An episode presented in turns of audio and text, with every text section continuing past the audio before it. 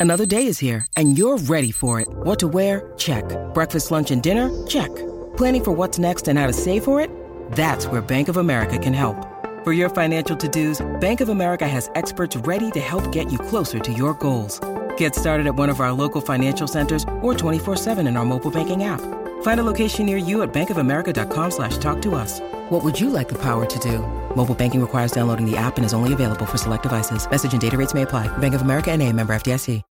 When you need mealtime inspiration, it's worth shopping Kroger, where you'll find over 30,000 mouthwatering choices that excite your inner foodie. And no matter what tasty choice you make, you'll enjoy our everyday low prices, plus extra ways to save, like digital coupons worth over $600 each week. You can also save up to $1 off per gallon at the pump with fuel points. More savings and more inspiring flavors make shopping Kroger worth it every time. Kroger, fresh for everyone. Fuel restrictions apply.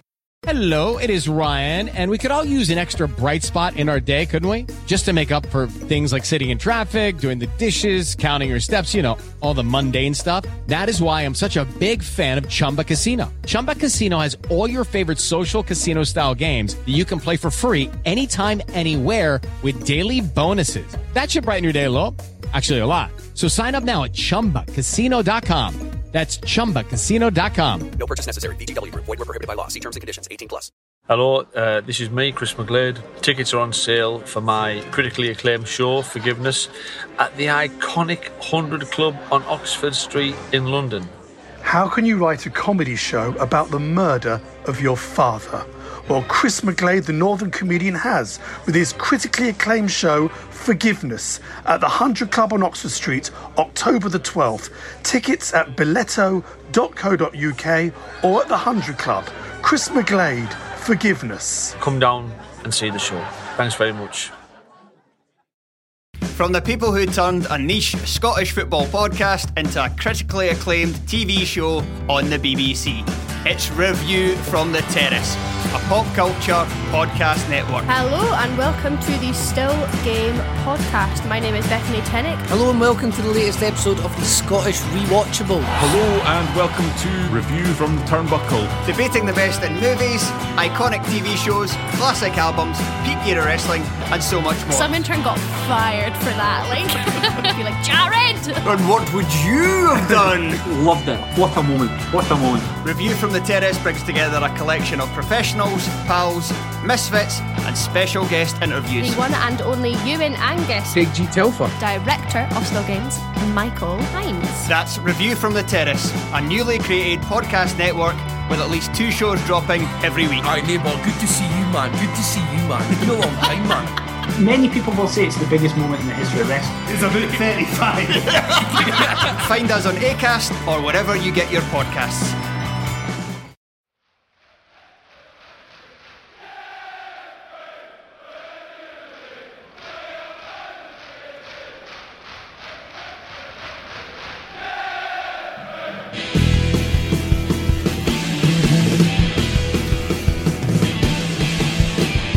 Hello and welcome to part two of this week's Chelsea podcast with me, Andy Saunders, and my good friend Garry Hayes. Uh, Garry, we're here to talk about the Spurs game coming up this weekend. Spurs, uh, a uh, historical rival of Chelsea, and one that everybody gets exercised about. How much of a we've spoken about this before? Uh, how much of a, a sort of rivalry do you personally perceive with Spurs? Well, obviously, I know it's big to the club, but me personally, I don't really. Well, I, I do. I do love putting it over them because they hate us. But I grew up with Chelsea stuffing Spurs every season, so I just see it as a bit of a joke. So I've, I've never really had a that much of a bad feeling towards them. My, my the teams I hate are Arsenal and Liverpool, but um, Spurs. It's always good to beat them, right? But um, yeah, I've never had any too much of a bad feeling against them. I think it's funny the way they lost against Palace last weekend. I think it's funny the way they just give everyone material all the time. You know, they start the season with the hundred percent record, and then they go to Palace, who we smashed just, at Palace, yeah, didn't they? And we just walked all over them. You know, we walked all over Palace, and then they go to Selhurst, and You know, just get absolutely annihilated, Slightly even with 11 slightly men. different Palace, wasn't it? I mean, they bought that new bloke on. He scored after four seconds, and then Yeah, scored another goal. And then they had a few players back from. And listen, I'm not making excuses, but you know, we, we played a particularly poor iteration of Palace, I think. But yes, they didn't look good. Uh, Harry Kane was utterly invisible, um, and it doesn't look like a squad that seems to gel or have any anything about it. Doesn't seem to have that, that word that we've used about Chelsea a lot. Doesn't it? Doesn't seem to have any personality. That team. No, it doesn't. And um, I guess they've got a new manager, but it's the same old problems that you see at Spurs, isn't it? I think you know um, they, they were there under Pochettino. Jose thought he could change it, and he couldn't when he realised and got out of there. And then, know, I just think that even with a new manager, it's the same old problems that they've got. You see it; they're just weak throughout it. This, uh, I think, it's like this weird lack of mentality as well. Maybe because they've got players who haven't won anything collectively and they haven't won anything for thirteen years now, have they? So which obviously, regrettably, their last trophy, trophy came against us. Well, but um, the league since God knows when, have they? Fifty. it was it was sixty one, wasn't it, when they did the yeah. double? But um, I just I just think that collectively as a club, they have this idea that we can get so far, but then we will fall. You know, they did it when Leicester won the title. They did it in the Champions League final. It's almost like they they're happy just to get there.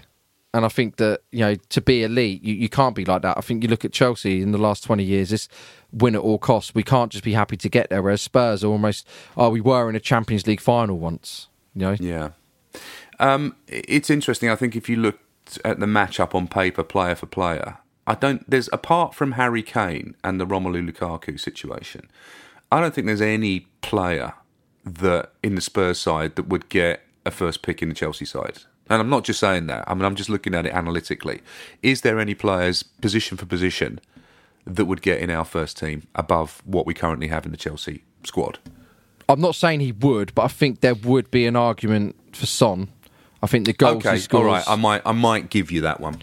I, I- but that's not me saying that he should. I'm just saying that you could put an argument there because he he is prolific almost, isn't he? More so Yeah, than yeah. our inside he had, a, forwards. he had an incredible season last season, didn't he? And I think he does those overlapping runs so well where Kane drops deep and finds him. And it's, you, you see it happening, but it's really hard for teams to defend against it because Son is so quick and he can just nip him behind like that, right? But I think right, he's. apart apart from Son. is there any player um, who who you think player for player would get into our first team above any current Chelsea player?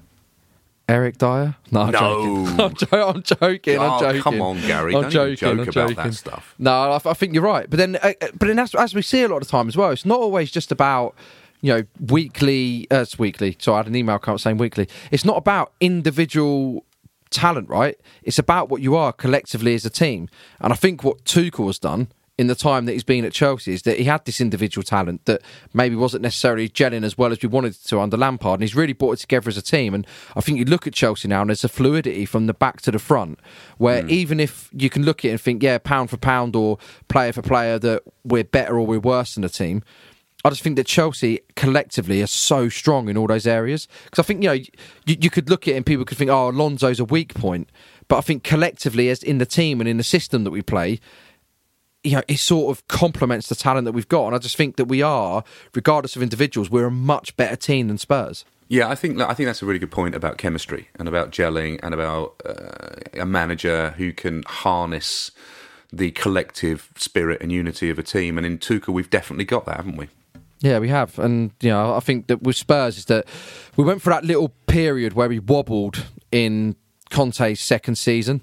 Uh, you know, when they beat us at um, Stamford Bridge, and then it, it led to them beating us um, at the old White Hart Lane, right before their new stadium opened. But then since the new stadium opened, they haven't beaten us there. We, we've played them there three times. They got a draw in the in the League Cup. Um, I know um, it- they beat us on penalties, didn't they? Yeah. But you know, it's, it's not it's not a victory victory, Yeah. right? Well, this time last year, wasn't it? Yeah, September. And um, but I think you, you see the two performances in the league.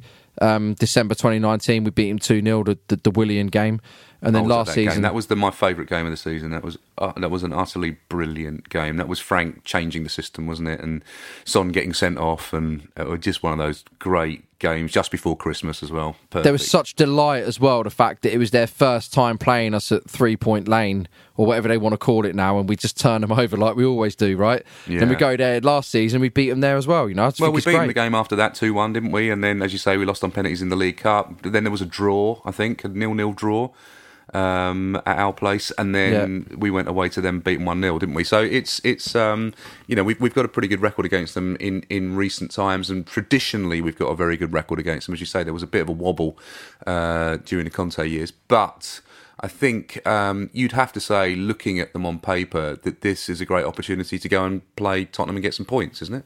Yeah, I, I, I, I think at the moment as well is that with Chelsea, you don't necessarily even need to look at the opposition. Just look at what we've got. And I mm. know we've got a, I think, a I think that's League. actually a very good point, Garry. Yeah, and I think that we've got a Champions League game, you know, in the week. But I think that Tuchel was very clever in that he knows Spurs is a more important, bigger game than Villa, and we spoke about it in the last podcast how you know we got away with one almost, and he sort of changed it around to give the players legs for the games that were coming up, and he knew he could do it against Villa. Um, so I think that going into this game, even with a midweek Champions League game, we're going to be looking stronger. But then aren't Spurs playing in the UEFA Cup Winners' Cup Europa League version this season as well? So they're going to have Yeah. to contend with some European football. Should be said as well that we are recording this before the Zenit game, so we don't know the result of the Zenit game or who played or if there were any injuries or anything like that. Yeah, if anyone broke to- their leg or whatever. exactly, we don't we don't know any of that, so we're we're going on assumptions. Um, if you had to pick a team to play Spurs this weekend, who would you pick? Obviously, Edouard Mendy in goal. Uh, Yeah. Assuming all the defenders are fit, who would you pick as a back three? I'd go Rudiger, Silva, and Azpi. Would you? Okay. Yeah. I think I'd probably go Rudiger, Silva, Christensen. Okay. Yeah. Uh, and Because fullbacks, James, James is back now, isn't he? Because it wasn't Yeah. a one game suspension. Yeah. So I'd play James. That, that's why I'm saying I'd play Azpi because I play him behind James. fine. So I think and that so you'd you'd go James. Who would you have on the other side as a fullback? Chris Chilwell would- or Alonso? I would have Alonso on current form because he's played a lot and he's buzzing and he did it at Wembley against them, didn't he? Yeah. Um, I'm also going to go Alonso for his attacking threat. Yeah. Um, I think that this is a, a, a game where we're going to be pushing forward a lot. So, in midfield, assuming that you have Saul, Kante, Jorginho, and Kovacic, and I know you, I'm going to put him in there because I know you think he should play that Mount. So you have those five available. Who would you play in the double pivot? Well, I wouldn't. I wouldn't experiment Mount there against Spurs. Um, I, I would play, um, provided he's fit, Kante and Saul. Not really. No, I'd play Kante and um, Kovacic on current form. Right. Um, and then the attackers, obviously Lukaku is a given, and I'd have Havertz and Mount.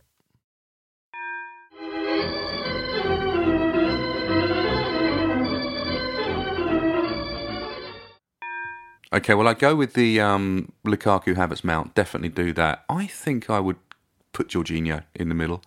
Um, I think I'd go Kante Jorginho, and I know that's really harsh on Kovacic because he's played incredibly well. Um, but I think I think those two are just dynamite when they play together. I know. I mean, there's, there's probably more balance between Kante and Jorginho than there is with Kante and Kovacic because I think Jorginho is better at just stopping the ball and moving it than whereas Kovacic will want to run a little bit. Kante, Yeah. yeah, will want to drive a little bit. So there's, there's maybe more balance, but I just think on current form, I think the way Kovacic has played, I think he'd be deserving. I think it'd be really tough not to not to put him in the team. Key battles on Sunday. Where are they going to come from? Obviously, you got Lukaku against the Spurs defence. Any problems you can see there? I think he's just going to bamboozle them, isn't he? even Benteke gave them a go. yeah, Just like, if Even doing it, And You know- Benteke Burgles a Burgles a living as a footballer, doesn't he? yeah, he, he looked all right for a little bit at Villa, and then he went to Liverpool, and it sort of killed him a bit, didn't he? But I just think if Benteke can, and I know it wasn't their their strongest defence, and they've got um, you know Sanchez to come back after he was uh, quarantining after playing for Colombia and stuff, but I still think that you look at Lukaku and that Spurs defence is just so wobbly. You know, they just don't they just don't look strong. They they were scared every time, you know, Benteke was trying to do something and then when Zaha completely I know Tand- uh, Tanganga will be out for the game because he got sent off, but I think you know, Stupidly sent off. yeah. Well, to be fair, I thought it was a bit harsh because he was pulling out of the tackle. Still a But- yellow though, wasn't it? It wasn't a red. it was a yellow. Uh, yellow. maybe he should have got a red for the way he rugby tackled Zaha, where he sort of Well, I thought that him. I thought absolutely thought that was a potential red, but you know I thought there were two yellows. It wasn't a red. It wasn't a straight red that he got for the. For no, the it wasn't. I know, but I, still think that like You don't think that was maybe yellow? no, because you can see he's pulling out, right? So he's pulling out, and you can see there's no intent. But he's the Spurs player, so I don't really care. But I just I know he's not playing on Sunday, but um, I just think that they look so fragile. They Yeah. really do look fragile, and I think that if we played the way we did against Villa. Ignoring our defensive frailties ourselves because we seemed a bit disjointed, but it was a disjointed team. But I just think if we play like we did on the front foot, where we're turning over possession real quick, Mm. you know, those transitions are really quick. really important as well those transitions, which is why I think Jorginho should play because I think when we're talking about transitions, he's the he's the key man for those for me.